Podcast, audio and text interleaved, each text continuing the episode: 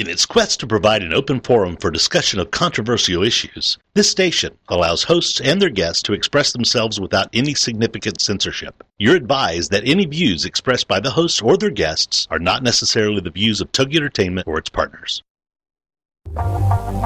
What if, with the right mindset, anything is possible? Join us now and find out how. It's time for the Million Dollar Mindset with Marla Tabaka.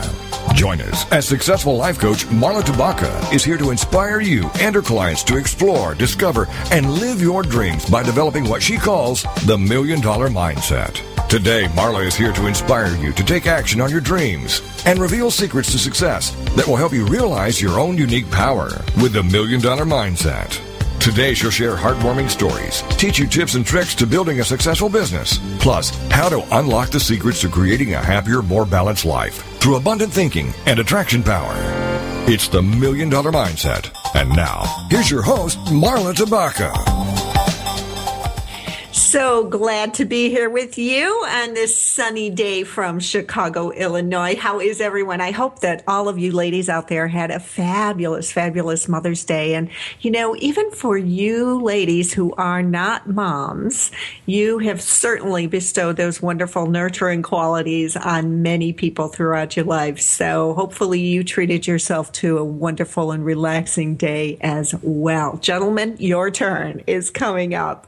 Well, I had a fabulous week last week, and it included a really lengthy and fabulous conversation with Jack Canfield. He and Mark Victor Hansen, if you don't know, wrote uh, the Chicken Soup for the Soul books, and I learned some really interesting things about that process, including that they were rejected by 144 publishers before they really, really had to talk one of them into a Florida publisher into accepting their book, saying that they were certain it would sell a few thousand copies.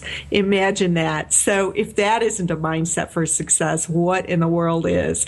Go go ahead and check out our chat, my article over on Inc. magazine at inc.com slash author slash Marla hyphen Tabaka, or just go to inc.com and, and, and search on my name and you'll find all my articles there. But this is a really, really fun one. And, uh, you know, we had such a long and fabulous conversation that there, I think, are many articles coming out of it. So, so keep your eyes peeled for that. But go there and learn about Jack's E plus R equal O theory, which is uh, a principle that he lives by. And uh, it, it's, it's so simple and so fabulous. It's sure to contribute to your success. So, speaking of contributing to your success, we have a couple of wonderful, wonderful guests here today, and I'm very excited to speak with them.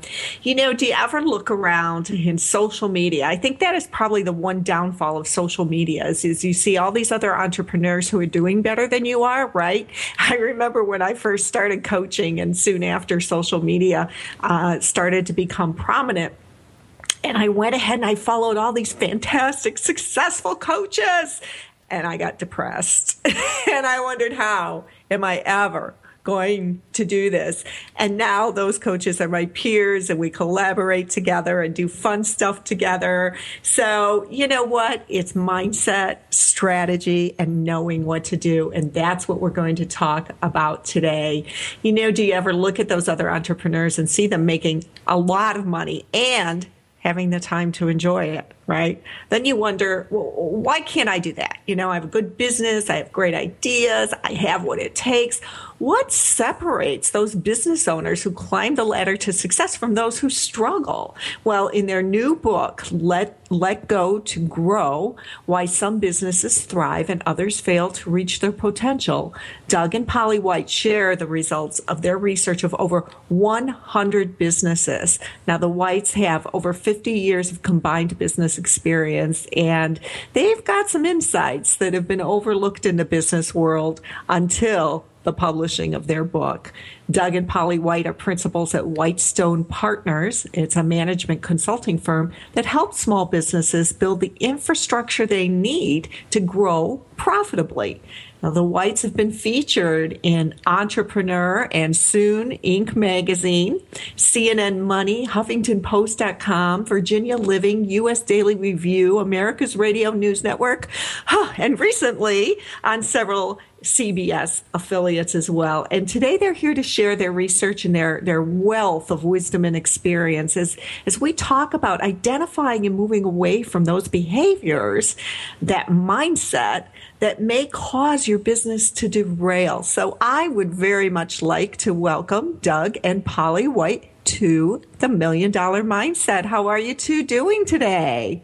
We're doing just fine. Thank you so much for having us. Thank you very oh. much. Um, absolutely. I've been really excited to talk to you. I've been enjoying your book and and seeing some some really great stuff in there and you guys certainly have done your homework.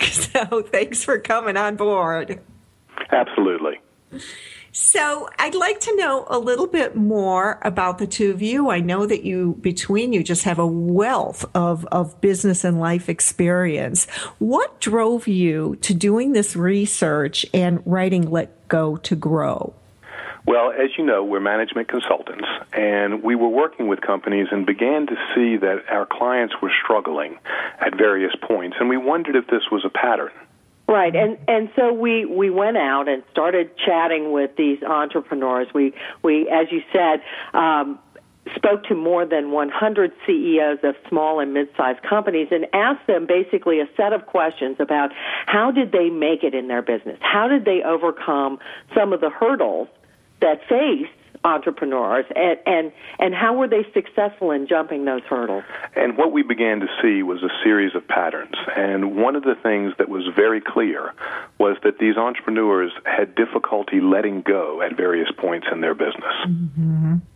Mm-hmm. right Definitely. I see that as a business coach myself. And, you know, I work with those businesses who are at that revenue point where they really need to start hiring others to do the work so that they can step into the entrepreneurial role. And it's a tough gig letting go. Wow. People really, really struggle. It really is. And and what we found is that there are some very predictable transition points for all mm. entrepreneurs and it really doesn't matter what industry you're involved with because we don't tie these transition points to the normal predictors people use in business. Um, defining what is a small business, what is a mid-sized business. We don't look at dollars of revenue or numbers of employees when we when we look at that, but we have a new way of classifying business. Thank you. I worship you already. Can I just say that? Because, you know, I'll tell you, I go out and I say, well, I work with small businesses. And, you know, I mean, small businesses has, has been classified as anything under 10 million and uh, dollars. And it's like, no, my businesses would, would die to be at a $10 million point. That's not who I work with, you know. So tell me a little bit more about this classification you've, you've found. So for us, a micro business, the smallest of businesses, is when the principal is doing the primary work of the business. Now, he or she may have a helper or two, but the preponderance of the revenue comes directly from the work of the principal. Right. And then we look at the next stage, which we call small business.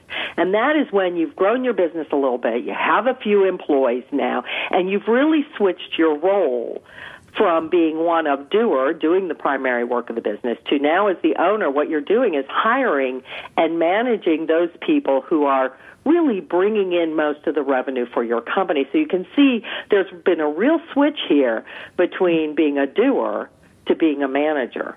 And that's tough for some people. For us, a mid-sized business occurs when there's at least one layer of management between the owner or the principal and those doing the primary work of the business. And that may seem like a small transition. You go from managing workers to managing managers. We've actually found it's a huge challenge. Right. It's actually what we call the big chasm because that chasm is the one that's the hardest for entrepreneurs to jump over. Because giving becoming a a person who runs an enterprise, actually having managers underneath you means that you're going to have to give up a measure of control because you're going to have to delegate authority to this group of managers and give over the tactical decision making. And for a lot of entrepreneurs, that is a very, very difficult thing to do. This is their baby, and giving up control is tough. Mm-hmm. The the thing though that's that's sort of oxymoronic about this is at each step in this process, the thing that the owner has to let go of is the very thing that made the business successful previously. So as a micro business, the business was successful because the owner was very good at doing the primary work of the business. When he or she transitions to a small business, he has to let go of doing the primary work of the business. Right, and now they've got to become that very good manager and hirer of the primary workers.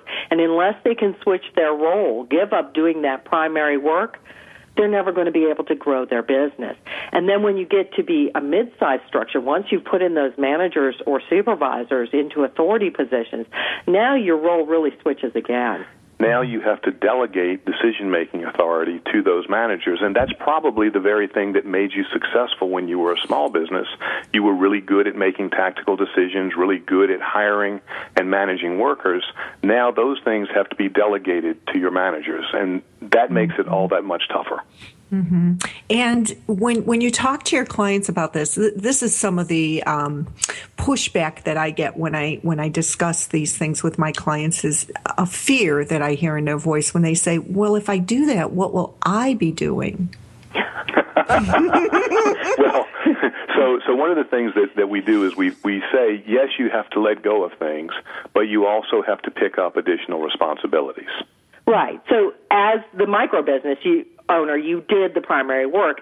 And when you move into the next role, once you've got employees that are doing that primary work, you need to learn how to manage employees and you need how to learn how to hire employees and those are learned skills. Now, as the manager of a small business, you will also maintain a couple of things you did as a micro business, which is you're still going to be responsible for setting strategy. You're still going to make most all of the tactical decisions. So yes, you have let go of doing the primary work of the business, but you've got four things you're now responsible for. When you transition to uh, mid-size, you're going to let go of tactical decision making, the hiring and managing of workers. You're still going to be responsible for, for developing the strategy. But the one thing we say that is worse than not delegating authority when you need to is delegating authority before you've built the proper infrastructure. And you're going to become responsible for three more things. Right. Yeah, the first yeah. thing is you've got to get those good managers in place. So you're going to be busy managing the managers and, and hiring in the right right folks, developing them, mentoring them, making sure they're on track. Number two is you've got to have. We're oh, going oh, yeah. to go into break, so I'm going to interrupt sure. you here, and no I can't problem. wait to come back and hear these other two. Thank you.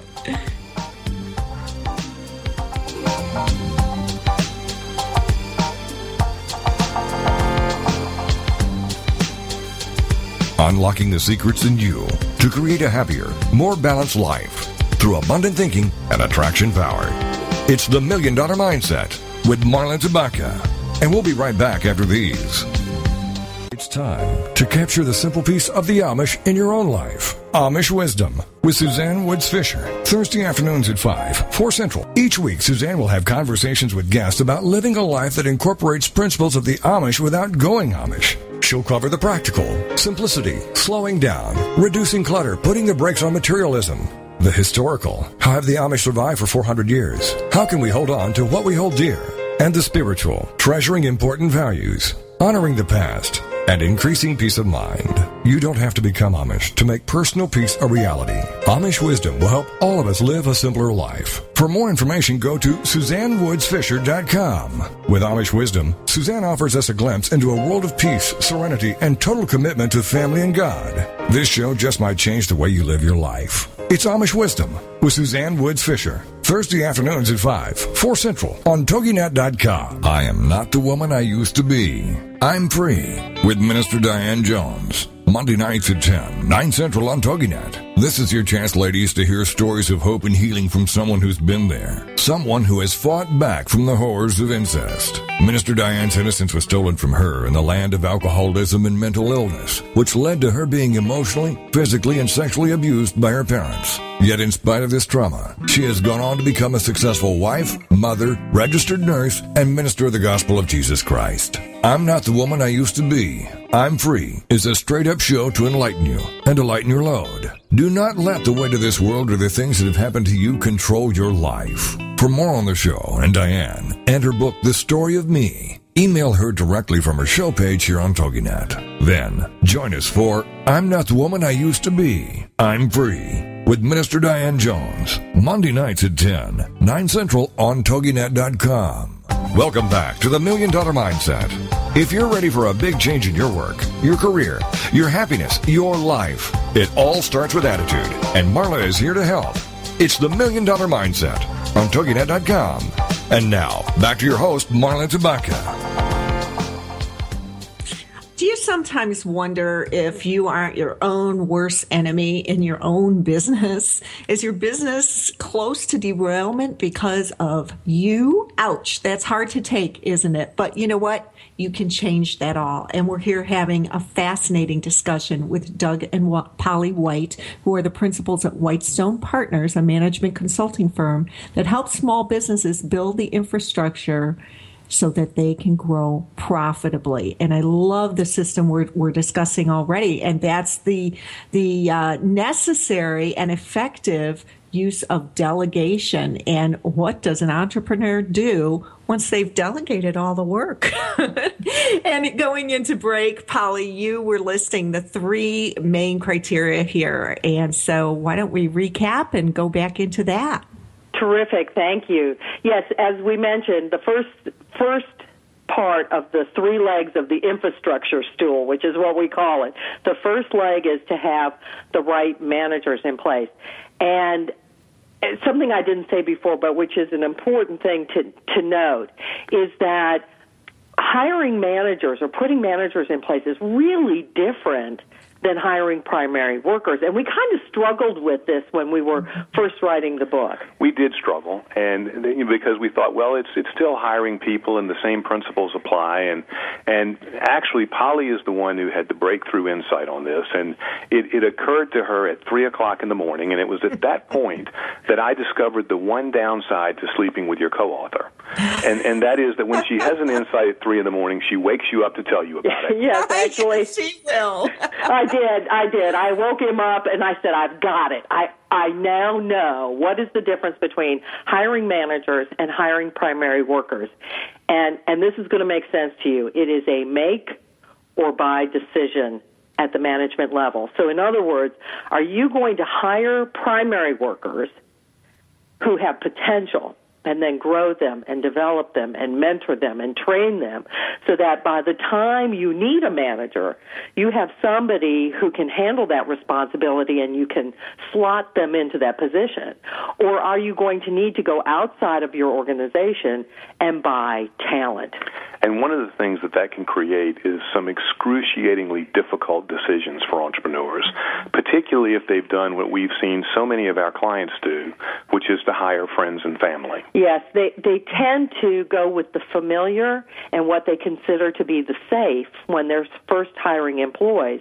And so they hire their their uncle Fred and their cousin Jean and and they bring them in because they think, okay, these are family members, they're going to do a great job for me, and maybe they do in the beginning, but there can be problems. So Uncle Fred may be a great widget maker, and when you hire your second widget maker, this new widget maker normally slides in underneath Uncle Fred because, after all, Uncle Fred knows how to do it. And then you get a third and a fourth widget maker, and pretty soon, Uncle Fred is no longer primarily a widget maker. He's a director of man- manufacturing. But maybe Fred doesn't have that skill set. And particularly if you've raised his compensation as the department has grown, you may be in a place where you've either got to layer Fred and reduce his compensation, or worse, you've got to terminate him. And that can create some really difficult Thanksgiving dinners. I mean, can you imagine? You know, Uncle Fred, sorry I had to fire you pass the turkey, please. In fact, we met one woman who had dealt with this. Yes, in, in one of our interviews, we talked to this woman of a very successful business. In fact, um, she won the nationwide small business person of the year from the SBA one year, years ago. So this is a really successful entrepreneur. And she told the story of having to fire her sister oh, twice. No, she fired her twice. twice. So she, she hired her, realized this wasn't working after a few months, fired her sister, and there was such an uproar in the family that she hired her back, and then just within a few days said, "Oh, I now remember again why this isn't working." And so she fired her a second time, and while it's kind of humorous, it turned out to be really sad because she said that family gatherings just have never been the same. So we were saying that the first thing is to get the right managers in place, but there's two other legs. The second one is to have good documented process. And we literally mean writing down the way you want things done. That can be tough for entrepreneurs because it's not very sexy. Nobody's going to pay you an extra nickel because you've got good documented process, but it is the way that you communicate to people how you want things done. It's the way you ensure consistency. Right. And it also goes to quality assurance because if you've got people who have good documented process and maybe they're all do, yeah, and they're all doing it the same way and then somebody comes up with a better way to do step 6 well, mm-hmm. now let's change step six for everyone. If you don't have a good process in place, and everybody then is tending to do things in different ways, there is really no way to make good quality improvement. Now, the third step of the stool is metrics. It's, it's metrics, and metrics are in part good P&Ls, and we find that we often have to recast our clients' P&Ls so that they provide more information for decision making. They may be completely adequate for doing tax returns, and that's why the CPA has put the P&Ls together, but they're not providing the management information uh, that's needed. So things like job level profitability or product line profitability. Uh, and P&Ls are an important part of metrics, but they're certainly not sufficient. Right. What we say is that you need a set of daily, weekly, semi monthly metrics that are specific to your business that you're going to look at to let you know that your business is actually running wonderfully well, even down at the deep levels. Once you put that layer of management in in between the owner and the primary workers, they're never quite sure because their hands aren't on everything. They're never quite sure everything's running well. Well, metrics, we say, is what will help a business owner sleep at night. So if you've got those three things, the right managers, good documented process, and metrics, then you can safely delegate decision-making authority to these managers and hold them accountable. And what's the man- what's the owner doing? The owner, of course, is making sure that this system is put in place and that it's continuing to work. Wow. And so, can you give us an idea of the different kind of metrics uh, between companies who maybe are service based and companies who are product based? I think it's a little well, more obvious with the product based businesses. Well, we, with the product based businesses, there are a series of metrics that you want to that you want to look at continuously. The first is you really need to understand product line profitability. You need to understand how much each of your products are making. And then there are a series of other metrics that you're going to look at. Uh, like the uh, uh, how efficiently you ship things out, or your shipments mm-hmm. going out on time. Mm-hmm. You're going to look at inventory uh, relative to some goals that you've established. You're going to look at accounts receivable. Those are pretty typical things. On the service side, it frequently boils down to job level profitability. So if I have a home health care business, do I understand how profitable Ms. Jones's account is? Right down at the client level. So, uh, using that home health care example, because most people understand how those companies run, you need to understand at the client level is Mrs. Jones versus Mrs. Smith, Mrs. versus Mrs. Rubio. Yeah. Are they all all profitable and usually that equates to making sure that you you've got a certain amount of spread in between the caregiver and, and the, what the client is paying. So, for example, we frequently will try to give our clients who may not be financially sophisticated people rules of thumb that they can follow that are very helpful. And Polly was just mentioning one. We had a home health care client where we suggested that they keep a $7 spread between what the client paid them and what they paid per hour to the caregiver and that if they did that, they'd be making enough money on each case to run a profitable business. So those are some examples of, of metrics that you'd see in a, um, in a, a product-based business versus a service-based business. Mm-hmm. Very good. And and so we're on the topic of metrics, and another popular topic out there in regard to this is uh, metrics in regard to uh, social media and marketing and PR. Um, is, is there a way that you suggest that companies keep these kinds of measurements as well? Well, the first thing we would tell you is that social media marketing, and in fact, we just wrote an article entitled "Social Media Marketing is More Than Friends and Followers," mm-hmm. uh, because we we find that people look at well how many how many friends did i get? Well that must be a really great thing to be measuring. And it is in part but it can't be the only thing. You need to be able to do your your down and dirty marketing 101 to begin with. Yeah, social media marketing is just another way of reaching out and touching potential customers. So we think that there are a series of things that have to come before you load up your Facebook account and start trying to get friends. The right. first is you've got to understand why would a prospective customer buy your product or service rather than a competitor's? Right. It's the simple question of differentiation. What makes you different? What makes you better to a specific niche of the market? So then, is there a niche of the market? Is there a segment of clients that would appreciate that differentiated position? And be willing to then buy your product. And number two, of course, is that segment of the market large enough to support your business? So the silly example we use is you could market a skunk flavored popsicle. that would be different. there probably isn't anything else out there like that but I'm not sure that there would be a segment that would appreciate that difference that would be large enough to be able to build a business around. Right. I, I like to say there might be an eight-year-old boy market yeah. that might like a, a, a skunk flavored popsicle, but beyond that, not so great. Yeah. So is is there a segment of the market large enough that would appreciate that. And then then the simple next question is, so how are you going to reach that segment of the market? So, for example, if you've decided that your target market segment is septuagenarians, you probably are not going to want to launch a Twitter campaign. That is not the way to get to those folks. No, you're going to have to find a more traditional method of reaching them. But in a lot of cases, social media might be a good thing. But then there are so many different forms of social media with Facebook, with Twitter, with Pinterest, with Google Plus, and and you start looking at where are you know what are the demographics of that segment of the market and and and who's going to what. We know that pinterest is primarily female where twitter you can reach internationally with no problem at all. There are different aspects of each of the different social media uh, platforms that could be great for your product depending on what it is. So, okay, and I'm going to interject okay. here. We're going into another break. When we come back, I'd love to talk a little bit, continue this, and then talk a little bit about the mindset. What do you see is the difference in the mindset between the people who are ready and willing to delegate and those who just hold on?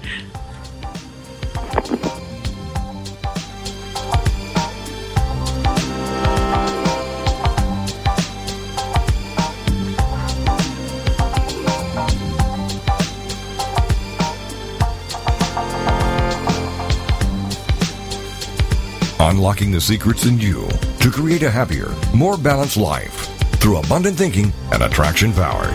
It's the Million Dollar Mindset with Marla Tabaka. And we'll be right back after these. Believe in your fairy tale to make your zing come true. I love it. Debbie Glickman and Deanna Cohen know it.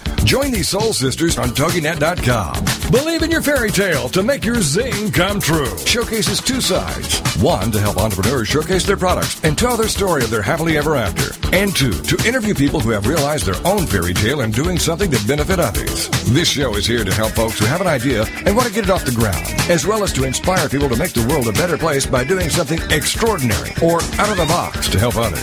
Both of these entrepreneurs have their own businesses and websites. With more information on their passions and successes, first for Debbie, fairytalewishesinc.com. And for Deanna, thenextbigzing.com. Believe in your fairy tale to make your zing come true. With the Soul Sisters, Debbie Glickman and Deanna Cohen on TogiNet.com. Congratulations on being the proud owner of an adorable, soft, cuddly, sweet smelling, smiling, cooing, hungry, tired, gassy, screaming little bundle of joy. So now what? Where's the owner's manual for this thing? Where are my instructions? right here. It's baby and toddler instructions with Blythe Lipman on TogiNet.com. Infant care specialist Blythe Lipman has worked with babies for over 20 years and works extensively with new parents, providing workshops, in home visits, tips, and daily phone calls to ease those frazzled nerves. With baby and toddler instructions, you can get the advice you need on how to survive and enjoy your baby's first year. For more information on Blythe and how she can help you, go to babyinstructions.com. From 32 ways to stop a baby from crying to 14 ways to get a baby to eat and so much more. It's Baby and Toddler Instructions with Blythe Lipman on TogiNet.com. Welcome back to the Million Dollar Mindset. If you're ready for a big change in your work, your career, your happiness, your life, it all starts with attitude, and Marla is here to help. It's the Million Dollar Mindset on TogiNet.com. And now, back to your host, Marla Tabaka. Well, I hope you're enjoying this discussion as much as I am. If you want to learn more about our guests today, Doug and Polly White, please make sure to check out their website at whitestonepartnersinc.com, whitestonepartnersinc.com, and do pick up a copy of their latest book, Let Go to Grow Why Some Businesses Thrive and others fail to reach their potential. And as we were going into break, we were discussing choosing the uh, right social media platforms for your business. And you were pointing out, Polly, that, yeah, we know that Pinterest is largely female. So, um, and, and women do really drive the economic force of this nation, of, of the world, really. But still, it doesn't necessarily mean that you should go on there advertising your jockey shorts, right?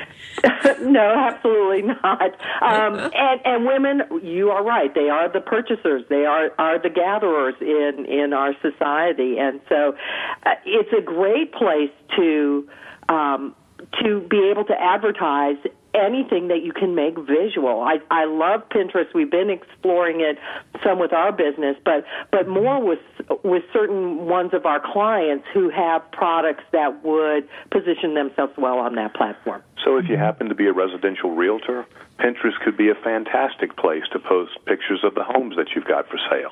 But if you happen to be a defense attorney, I don't know if Pinterest is the right medium for you. Right. It, it's pretty hard to put your clients' pictures up on the, on the, the Pinterest and say, here are all the people I'm serving. But we have, for instance, this lovely gentleman down in Georgia who is an artist. He is a stained glass artist, and he does the most beautiful, beautiful work. And we said, why don't we just put a couple of his things up on Pinterest? We did. We tweeted it out, and somebody wrote to me immediately and said, I'm contacting your client. This stuff is gorgeous. Wow. So, you know, sometimes it just works out that way. So, choosing the right type of social media is important, but even within a particular kind of social media, it's important to get the right connections. So let's take Twitter, for example. Not all Twitter followers are created equal. Yes, you can um, go online and um, you can find the Justin Bieber people. You know, they're just there to to talk about Justin Bieber and and so on and so forth. But there are a whole lot of people on Twitter right now, a lot of small business people that are looking for information. And so if you know how to reach out to that um, that group, if you know how to find them, then you can build a nice little following of folks that might be interested in, in what you have to offer. Yeah, definitely. On Twitter, I always say I look for two types of people the people I can learn from and the people I can teach. And I think that's just a nice way to look at who to follow and who not to follow, right? I think that that's very wise advice, really. Nice way to put it. Yeah, and so um, you know we always we always use the uh, the description of of the three primary platforms as as uh, Twitter being like the cocktail party where you're just going to flit around and chat a little bit, topical conversation. Facebook being the backyard barbecue, much deeper, people you know, people who may be friends, and LinkedIn being the boardroom. Um, where where are we putting Pinterest? Got any ideas around that? you know, I think it's so new and catching on so fast and changing so fast that um, I, I think we don't know yet. But I mm-hmm. would tell you, I think Twitter is actually getting to be, be deeper than just the cocktail party. Yes. I think it was the cocktail party when it first started out and it was gossipy and celebrity stuff and, and those kinds of following. I, the small business community out on Twitter now is so extensive and they're just hungry for information. There's so much good stuff, good content out there that I think people are really starting to develop some a little bit deeper relationships. It's certainly a fair comment that in 140 characters it's difficult to offer too much content. but what we've seen a lot of success doing is giving a headline in 140 characters and a link perhaps to an article we've written on a particular topic. Right, and then that will get retweeted or somebody will comment on it and before you know it you've given out an email address and you say, you know, why don't you write to me? Or in another case, it was a business contact and as you said, we connected on LinkedIn almost immediately and said, okay, let's let's you know follow each other on LinkedIn, let's connect there, and and so we can have a little bit deeper conversation. So well, we're going to have to rename that, and that'll be a great Inc. article too. You just given me a great idea. Twitter no longer a cocktail party. oh, very good. Okay, we'll be looking for so it. Let's talk about mindset because this is the million dollar mindset, and I know there's a huge difference, um, core difference in the people who are ready to take the step into delegation, delegating, and the people who are really not so ready. What are the differences that you see in their mindset? Well, one of the things that we talk about is that we we tend to see a lot of either the desperate or the inspired out there. And and those are the two categories we sometimes talk about. And, and when you have somebody an entrepreneur who's really inspired where they're visionary they're looking out to the future those people are often willing to let go and to delegate because they are moving forward and they know that if they're going to keep moving forward and keep moving on, that they're going to have to be able to release some things. You know, they have a vision of their business being rolled out in 12 different cities. And of mm-hmm. course, if it's going to be rolled out in 12 cities, they can't manage the whole thing themselves. They know that they've got to delegate. At, at the other end of the spectrum are the desperate they get to the point that they're going to consider dele- delegating simply because they are completely overwhelmed. Right. These people are are they have reached what we call the unhappy equilibrium. These are folks that there is so much on their plate. They are so overwhelmed. They're drowning. And so for every new customer that comes into their business, they lose one because they're so overwhelmed they're not giving good customer service, they're not fulfilling on time and so on.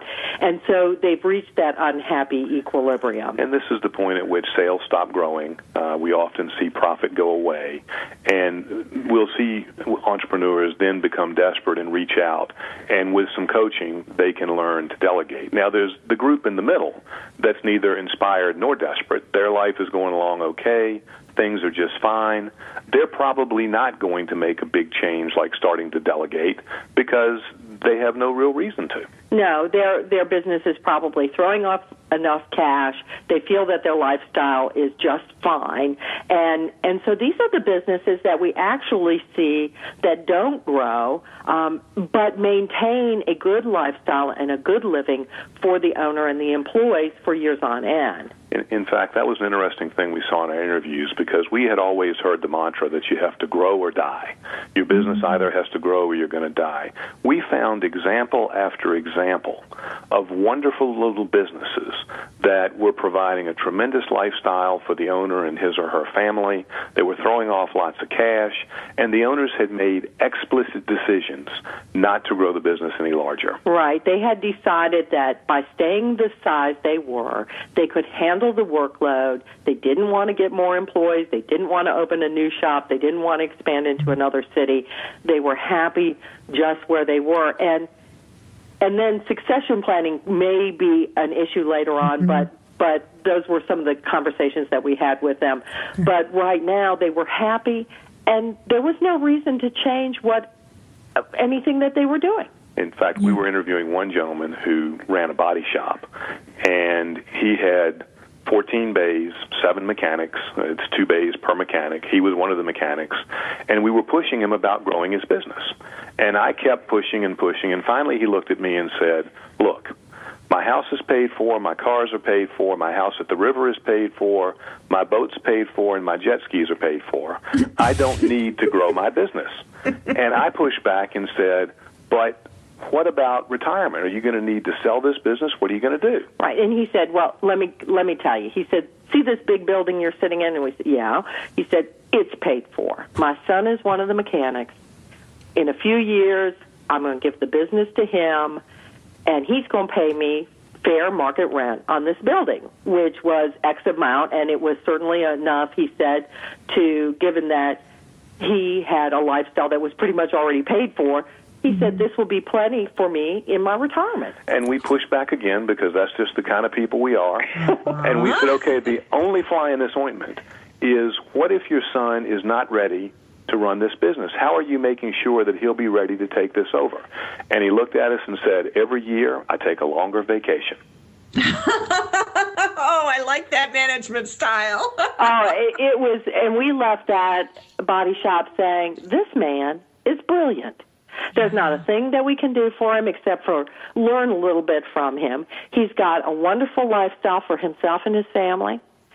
Uh, a business that there's no reason to think that he won't have business for years and years to come, and it won't then throw off enough cash for his son and for himself. It it, it was just such a lovely story. Well, I hope that they have many, many happy Thanksgiving meals together after the retirement is implemented. yeah. So we promised our listeners, gosh, we're offering so much content today. This is really exciting. Uh, we promised them five ways to flourish despite the economy. Are we able to squeeze that in in the last 15 minutes of the show? We have a break coming up in two minutes. I think we can squeeze that in in the last 15 minutes. That shouldn't be uh, that shouldn't be too much trouble. Uh, why don't we do the, the the first thing? I'll just tee up the first of the of the points, and that is to focus on low cost solutions when the economy is struggling.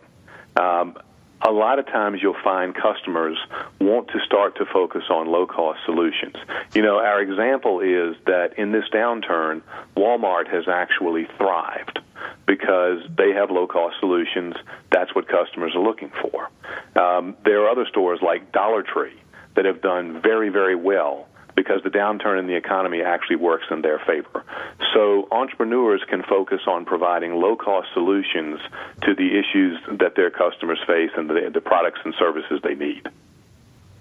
Wonderful. And so we're going to go into break, and when we come back, that'll be that's a great example. We'll go on to the other five tips. And I'd just like to remind you that we have an article reading for you all to read over there on Inc.com uh, about Jack Canfield's no fail success theory. It was just really fun speaking with Jack and learning about how he's actually found his way through success and the one crucial principle that he's lived by since he was 24 years old. So you'll find those answers over at inc.com slash author slash Marla hyphen Tabaka. So go check that out. And we'll be back here in just a few minutes with Doug and Polly White. And you can learn more about them at whitestonepartnersinc.com.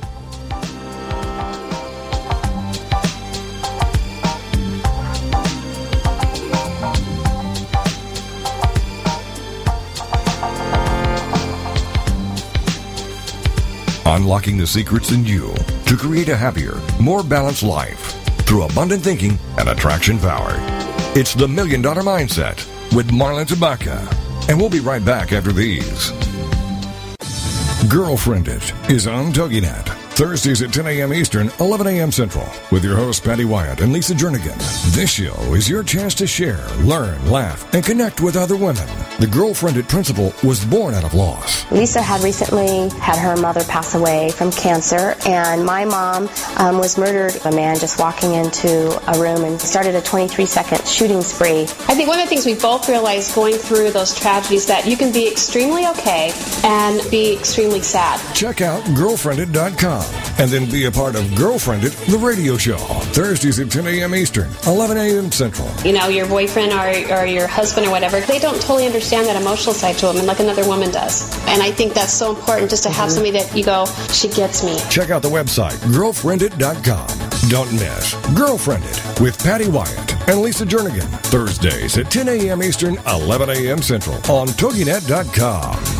Ready for the most current feel good gossip? Then check out Daytime with Donna with your host, Donna Introcaso, and sidekick Nina Fry. Every Friday afternoon at 2, 1 Central on TogiNet.com.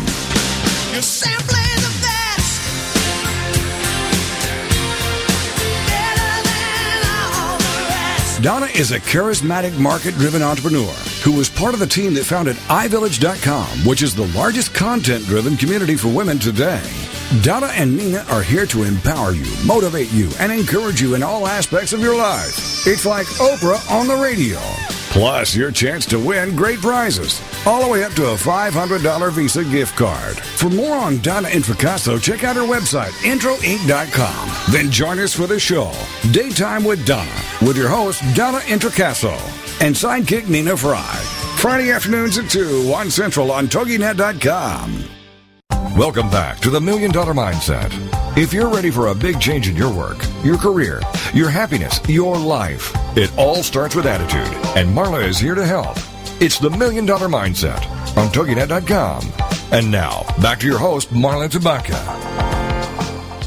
And we're in this final segment of this very informational show. Don't forget to join me next week on the Million Dollar Mindset with my guest Jennifer Log- Longmore. And we're going to talk about breaking through your financial barriers and your obstacles to success and that mindset that holds so many of us back. And today we're here with Doug and Polly White from the Whitestone Partners, whitestonepartnersinc.com. And I want to thank you both again so much for being here and for sharing uh, such a wealth of information with us. And yeah, we're talking about five ways to flourish despite the economy.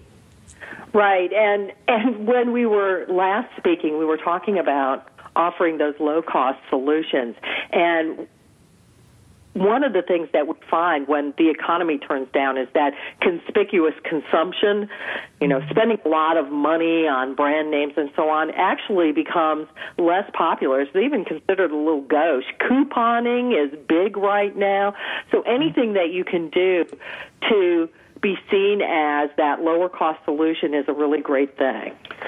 So low cost is important. The second thing we find is that um, it's really important to provide customers with flexibility.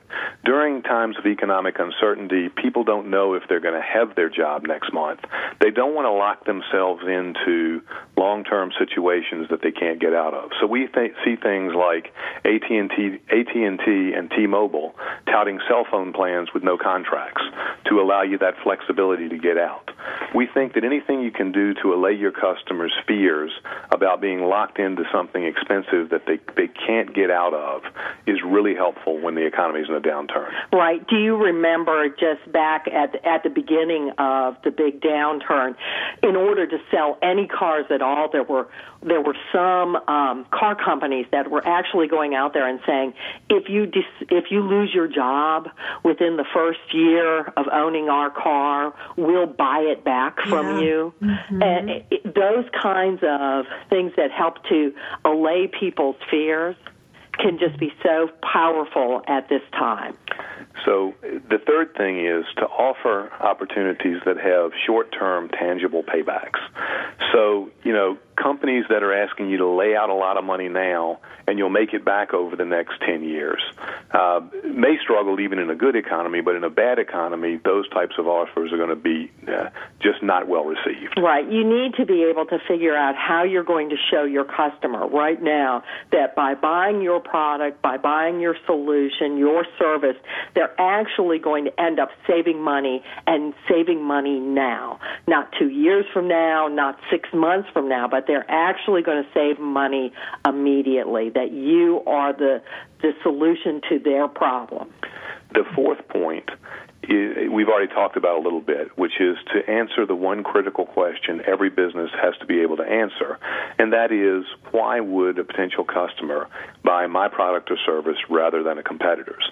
Once you've answered that, you need to figure out which segment of the market values that thing that makes you different, and how are you going to communicate the message. And, and I'll just highlight that communicating to that segment is terribly important. You know, one of the things Polly and I have uncovered is that we both grew up with a truth that turns out to be completely wrong.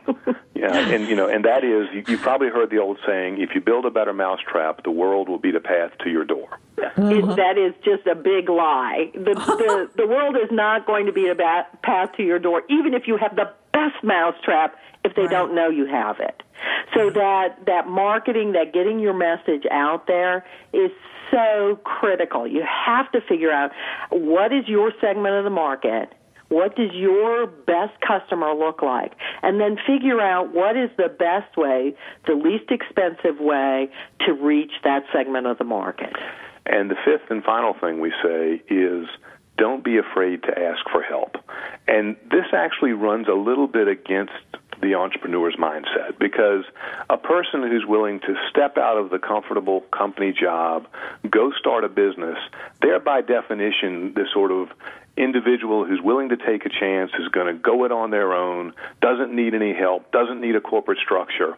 And one of the things we say is that's all great but there can come a time when you need some help. The example we use is if you were going to build a house, you could learn to do it by trial and error. Right. You you could read some books. You could go on Twitter and find some articles on on how deep to to dig your footings, how much concrete you needed to pour. You could figure out by books and schematic drawings how to put in an HVAC or an electrical system.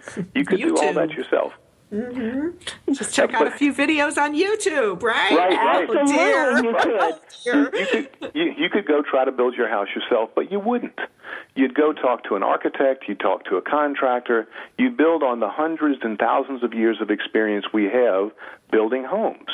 It's, it's not that it wouldn't be your home. No, if you want a colonial, it's going to be a colonial. If you want to be more tradition um, or more transitional, you can build that. You know, you want a Mediterranean house, you wouldn't abdicate responsibility to the contractor to tell you whether you were going to have four bedrooms or two, or whether or not you were going to have a formal dining room. You would be making all those decisions, but yet you'd get help. with those things that you, unless you happen to be a residential contractor, just don't know about. The thing is, running a mid-sized business is way more complex than building a house. But a lot of entrepreneurs are really reticent to ask for help. Yes, people need to be willing to say, you know what? It doesn't mean I don't know. If I go to a good coach, a business um, consultant, and just you know, ask a few questions, have somebody to bounce something off of. One of the things we find with our clients, well, and we get told this all the time, when they're at the top of their organization, they're the owner, they often have no one else that they can talk to. They feel very isolated and alone in in the CEO's office. They may not feel like they can talk to their partner or their spouse um, about whatever's going on in their business, and they just need somebody else. That's the time to go get some help to go out and and just bounce some ideas around talk about what your possibilities might be look for somebody who has skill sets that are different than yours and somebody who you know can really help you out don't be afraid to ask for help it doesn't make you less of the owner of the business And so, so that makes me curious. Everything I've ever read and experienced in my life, and working with very successful people and interviewing people who are successful like yourselves, is that successful people have coaches and mentors. Uh, do you agree with that? Yes, in fact, one of the examples we use is we talk about elite athletes. You know, people who are absolutely at the top of their game. Nolan Ryan, when he was playing baseball, had a pitching coach. You know, you you pick the the elite athlete. There's a coach behind them, and often a specific coach. You know, uh, Tiger Woods, when he was at the top of his game, had a swing coach. Uh, the point is, people at the top. Look at the top of corporations, the CEOs of Fortune 500 companies. They're often reaching out to people like McKinsey or Bain or BCG to get additional help. Right. But then you find the smaller entrepreneurs, the ones that are, you know, just trying to, to make a go of it. They often think that hiring somebody in to help them out shows some kind of weakness rather than saying, you know, here is somebody else I can learn from. And if I can just get, you know, pick their brain for a few hours a week or a month, I probably could take my business five steps further and, and, and many times faster than if I just try and figure it out through trial and error on my own. Mm-hmm. Most definitely. And I remember when I first hired, when I hired my first coach, and the overwhelming feeling that came over me was, oh, I'm not alone anymore. I know. We affiliate with, um, uh, we try and go see this other group of consultants um, a couple of times a year that, that, uh, that we've gotten to know. And just being in a room with peers, with other people that you can talk to that have similar experiences or or different things that you can learn from. Uh, I think it's very refreshing for us and and very helpful. So we we strongly believe in that coaching mentoring model ourselves. And so we've got just a couple of minutes left in the show, Doug and Polly, and this has been uh, so informational and, and helpful. I thank you. And um, I'm curious about your own mindset working together as a married couple and, and, and co-authors and you run your, your company together. What would you say are the essential beliefs that you, you maintain to make that all work? Well, first of all, there's a lot that has to do with respect. Uh, Doug and I have very different skill sets. He is much more of the the quant jock. He is the numbers guy. I mean, he has degrees in physics and engineering, and besides his business degree. Uh-huh. And and mine happen to be more in the people realm. I spend a lot more time working individually with people or with groups of employees, and but even though he has superior math skills to mine, he respects the people aspects that I do, I believe. Yeah, we say, you know, if you take the two of us together, you almost get a complete executive. oh, more than that, I think. but, but but one of the things we think is very important is respect. And Polly and I have a deep respect for each other, not only on a professional level, but on a personal level. What that enables us to do is to always assume positive intent. If I hear Polly say something, or if she hears me say something that you could take the wrong way, we don't take it the wrong way because we're we're assuming positive intent.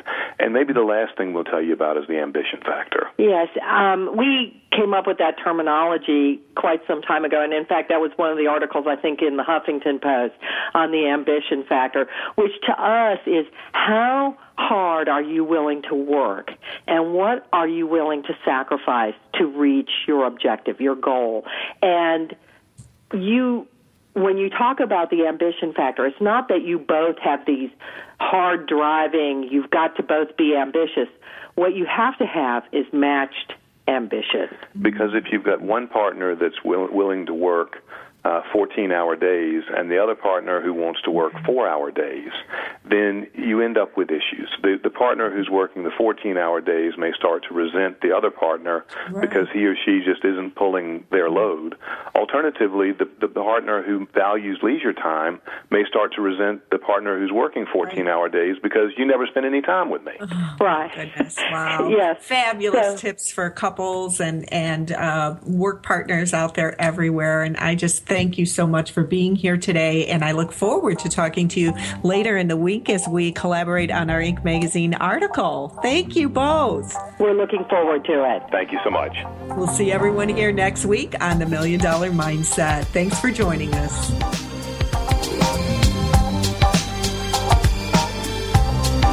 Thank you for being a part of the Million Dollar Mindset with Marla Tabaka on TogiNet. If you've always known there was more out there for you, but you just weren't sure how to get there, and if you've